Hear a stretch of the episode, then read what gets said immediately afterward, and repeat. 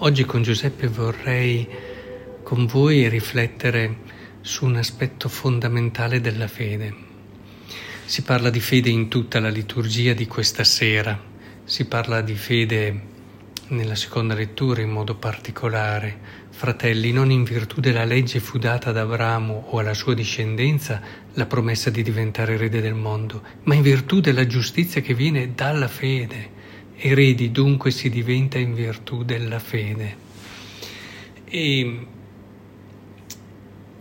indubbiamente il brano di Vangelo che abbiamo ascoltato ci presenta un uomo che vive un atto maturo di fede e cerchiamo di capire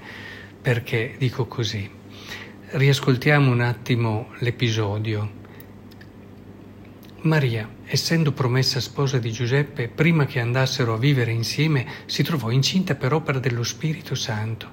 Giuseppe, suo sposo, poiché era un uomo giusto e non voleva accusarla pubblicamente, pensò a ripudiarla in segreto. Mentre però stava considerando queste cose, ecco, gli apparve in sogno un angelo del Signore e gli disse: Giuseppe, figlio di Davide, non temere di prendere con te Maria tua sposa, infatti il bambino che è generato in lei viene dallo Spirito Santo.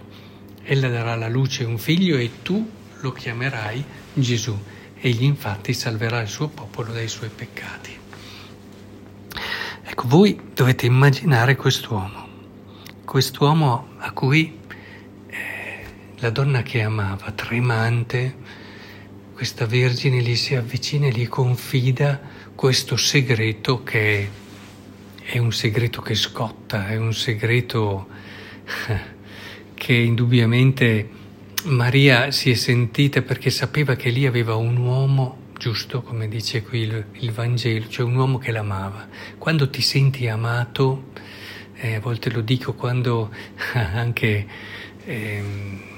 da ragazzi si combinava qualcosa che però sapevi che da tua madre potevi sempre andare e sapevi che alla fine ti poteva sgridare, ma però lì sapevi che potevi confidare in un'accoglienza. Ecco, qui non si parla di marachelle di ragazzi, ma la dinamica però che vorrei sottolineare è simile, cioè qui abbiamo qualcosa che scotta e questa Vergine poteva anche scegliere di nascondersi, di scappare, di fare, ma sa che può parlarne con Giuseppe. Questo indica anche il rapporto, l'intimità, la profondità d'amore che c'era tra queste due persone. E certo che questo viene passato, questo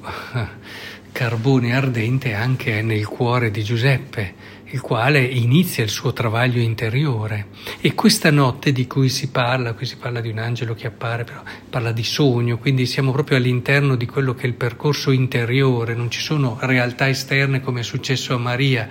poi come sia stato l'angelo che ha parlato a Maria, questo messaggero non lo sappiamo in che forma, però c'è stato. Qui invece è tutto dentro all'interiorità di Giuseppe, in questa notte travagliata dove è chiamato a fare una scelta. E io vorrei sottolineare un aspetto della scelta che ne indica la maturità e la grandezza. Sì, Giuseppe è un grandissimo, che se lo guardiamo vediamo però un uomo sobrio, semplice, essenziale, ci mostra bene quello che è il mistero dell'uomo che va tra fragilità e grandezza. Lui non ha ricevuto doni particolari, l'Immacolata Concezione non lo riguarda, è un uomo come noi in tutto e per tutto e ci fa vedere come l'uomo è allo stesso tempo fragile e semplice ma anche grande. E la sua grandezza si vede proprio perché in questa notte così travagliata accoglie quello che gli viene detto con fiducia da quella che sarà sua moglie e soprattutto vedete qui che sta la grandezza, non tanto nel credere a qualcosa che va al di là della di quello che abbiamo sempre sperimentato, possiamo conoscere anche coi sensi le cose e possiamo dimostrare scientificamente. La fede non è solo questa, e soprattutto non è questa la cosa più grande della fede, anzi può diventare questo modo anche uno stile che copre fragilità e debolezze, un compensare le proprie fragilità e debolezze, cercare delle risposte facili, quasi un Dio tappabuchi, per dirla la Bonhoeffer, che e per molti la fede è un po' così, si cerca sempre il miracolistico, lo straordinario, le risposte che ti fanno subito quadrare quello che... E allora torna in mente Nietzsche, che diceva che questi credenti che si creano il loro porto tranquillo e lì stanno tranquilli, quando invece sì, per certi versi quando si vedono certi credenti verrebbe da dire aveva ragione, a lui influenzato un po' dalla storia della sua famiglia eccetera, ma anche da quelli che effettivamente può aver incontrato, diceva queste cose, ma però stiamo attenti a questo tipo di fede. C'è questo aspetto, ma questo aspetto non deve essere assolutamente l'unico, deve essere sempre accompagnato da quello che Giuseppe ci fa vedere oggi. Cioè in questa notte lui sceglie, ed è questa la cosa per me bellissima, che fa la differenza in un uomo di fede, di rinunciare a quella che poteva essere una vita di comodità, di sicurezze, e poteva anche licenziarla in segreto, poteva di tranquillità potremmo dire, ma prende con sé il bambino e Maria che avevano bisogno di lui.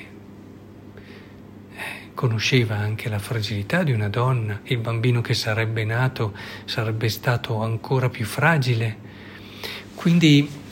la fede è essenzialmente anche questo rinunciare a quelle che possono essere modi e stili di vita più comodi, più tranquilli, più facili, e invece assumersi una scelta di responsabilità e di un percorso e di un cammino dietro a Cristo per noi cristiani, che certamente ci cambia la vita, ce la sconvolge, ce la rende anche molto più complicata, molto più difficile se lo viviamo seriamente, ma la rende anche estremamente bella e grande. Ecco, Giuseppe ci fa vedere questa maturità della fede, perché il credere oltre senza questo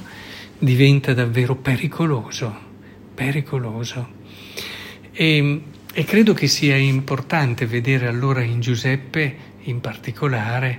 questo uomo che è bello anche vedere, pensate questa scelta, no? Questa scelta di prendere con sé, e quindi realizza anche quello che viene detto, tu lo chiamerai Gesù, tu, e sarà lui a dare il nome a Gesù, e quindi in questo si realizza qualcosa di più grande di lui, che è la profezia che era stata fatta da Nathan, di cui parla la prima lettura, che va da Davide su comando di Dio, va e di al mio servo Davide, così dice il Signore, quando i tuoi giorni saranno compiuti, tu dormirai con i tuoi padri, io susciterò un tuo discendente dopo di te, uscito dalle tue viscere, renderò stabile il tuo regno. Pensate, ogni nostro gesto, quando ci assumiamo con fiducia, con fede, con coraggio la nostra responsabilità, realizza qualcosa di più grande, realizza sempre qualcosa di più grande. Il caso di Giuseppe è certamente un caso unico, ma la stessa dinamica, la stessa logica la viviamo anche nella nostra vita e sentiamo che qualcosa di più grande che va oltre di noi si sta realizzando. E la fede allora intesa, ne parla anche la seconda lettura